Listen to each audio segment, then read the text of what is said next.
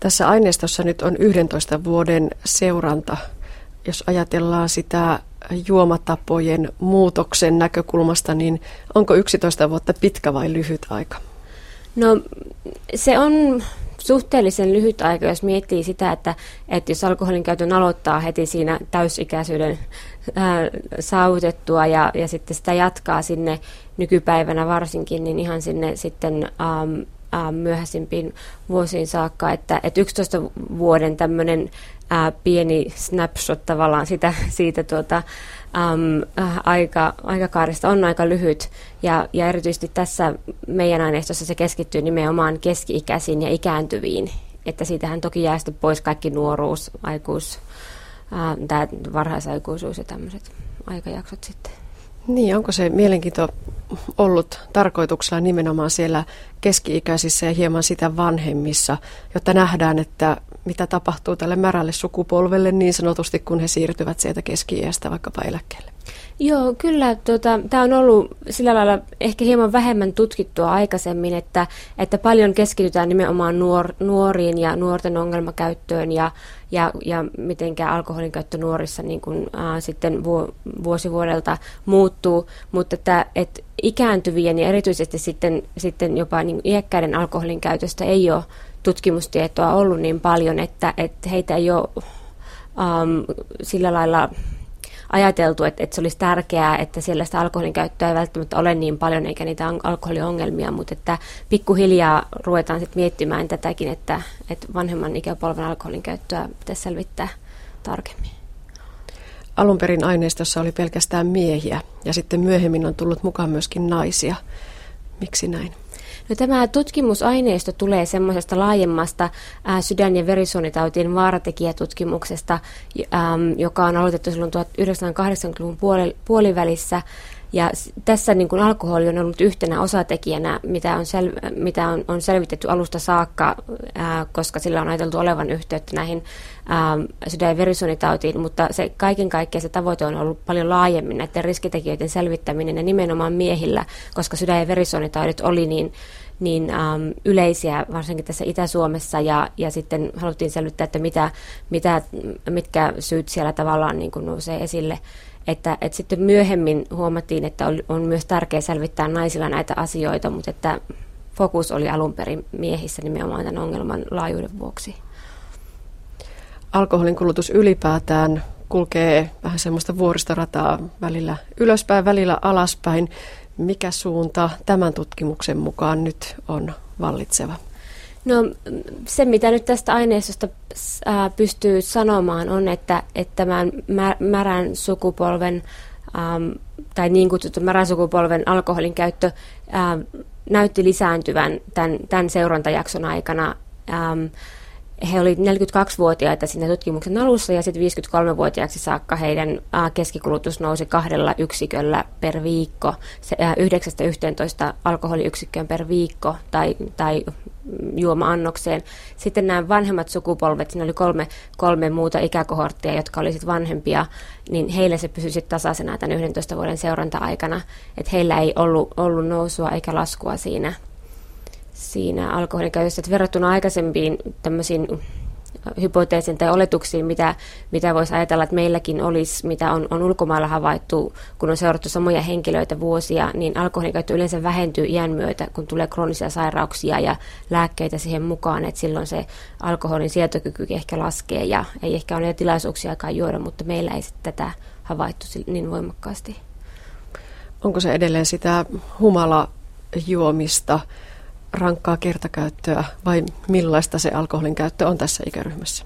No sitä, sitä näkyy siinä ää, aika paljon, mutta, mutta toisaalta tämä rankkajuominen vähentyi tässä ryhmässä, että, että he oli rankempia juojia siellä äm, 80-luvun loppupuolella ja sitten kun tultiin tähän viimeiseen ää, seurantakäyntiin silloin ää, 2000-luvun vaihteessa, niin tämä rankkajuominen oli vähentynyt varsinkin näillä iäkkäämmillä sukupuolilla polvilla tai ikäkohorteilla, mutta sitten, sitten taas tämmöinen niin usein juominen lisääntyi, eli se niin kuin näytti siltä, että se juomatapa pikkusen muuttui tämän 11 vuoden aikana siitä semmoisesta rankemmasta kulutuksesta sitten ehkä useimpiin pieniin kertaannoksiin.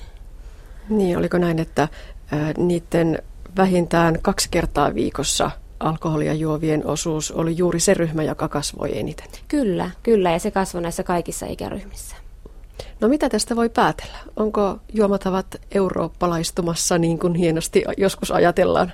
Joo, no tässä tutkimuksessa näyttäisi, että se voisi olla näin. Ei voida vielä tehdä ihan varmoja johtopäätöksiä, mutta että, että tällä porukalla se näytti, että, että se olisi, olisi muuttumassa ehkä semmoiseen vähän hillitympään juomiseen. Se, että, jo, että onko tämä kulttuuri muuttumassa kaiken kaikkiaan Suomessa on vaikea sanoa, mutta että ainakin tällä porukalla se, ähm, se näyttäisi siltä, että mennään siihen suuntaan, mitä on, on havaittu Keski-Euroopassa, että alkoholia käytetään, että vähän tullaan sama, samaan, samanlaisiksi. Mm. Ja tässä hiljattain uutisoitiin, että riskinä on nimenomaan se suuri kertakulutus, eli se, se lisää huomattavasti riskien määrää, eli tämä suunta on joka tapauksessa oikea.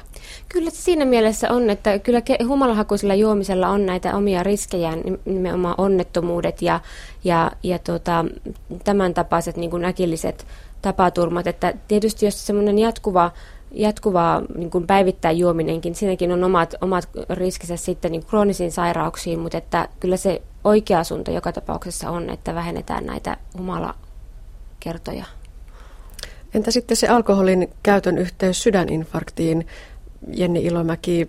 Tämähän on vähän semmoinen vanha uskomus, mitä ei oikein ole uskallettu kumota eikä vahvistaa, että mikä on alkoholin vaikutus sydän- ja verisuonisairauksiin. Miltä näytti tässä aineistossa?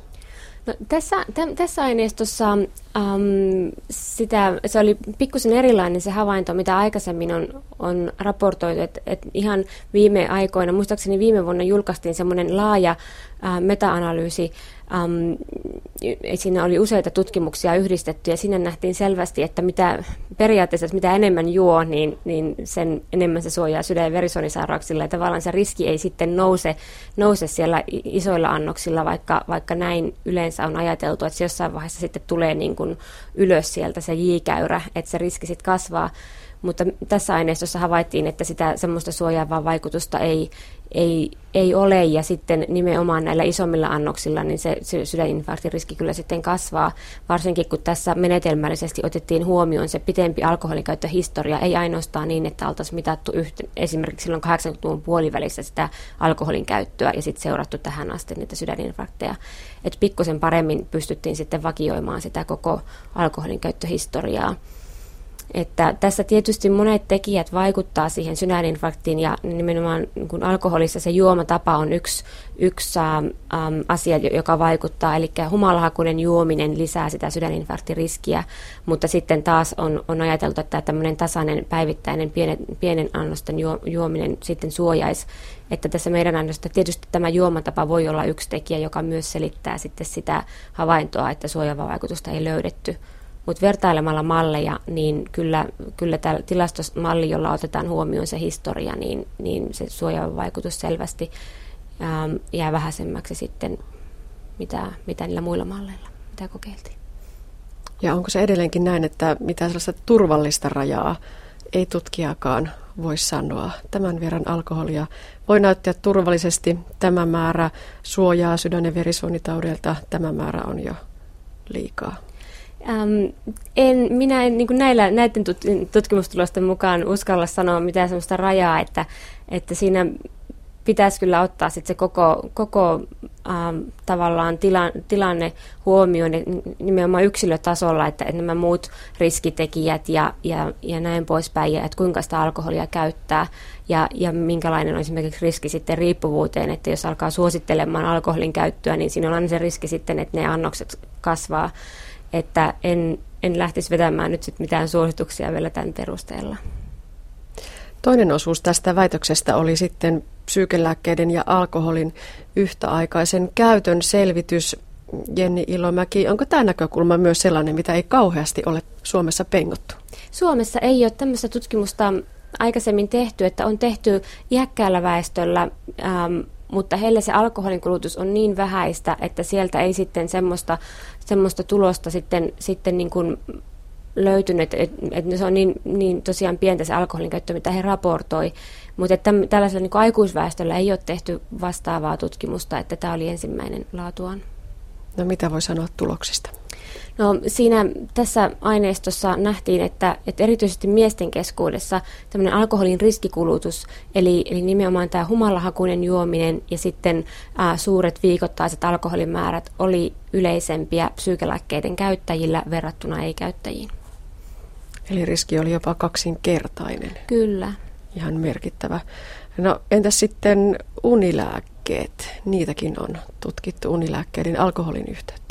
Joo, kyllä. Eli tässä nimenomaan tässä tutkimuksessa havaittiin, että, että siinä analysoitiin psyykelääkkeet yhdessä ja sitten erikseen masennuslääkkeet ja sitten uni- ja ahdistuslääkkeet, niin nimenomaan nämä uni- ja ahdistuslääkkeiden käyttäjillä tätä riskikulutusta esiintyi huomattavasti enemmän kuin ei, ei-käyttäjillä ja myöskin enemmän kuin masennuslääkkeen käyttäjillä, että se riski oli nimenomaan tässä ryhmässä.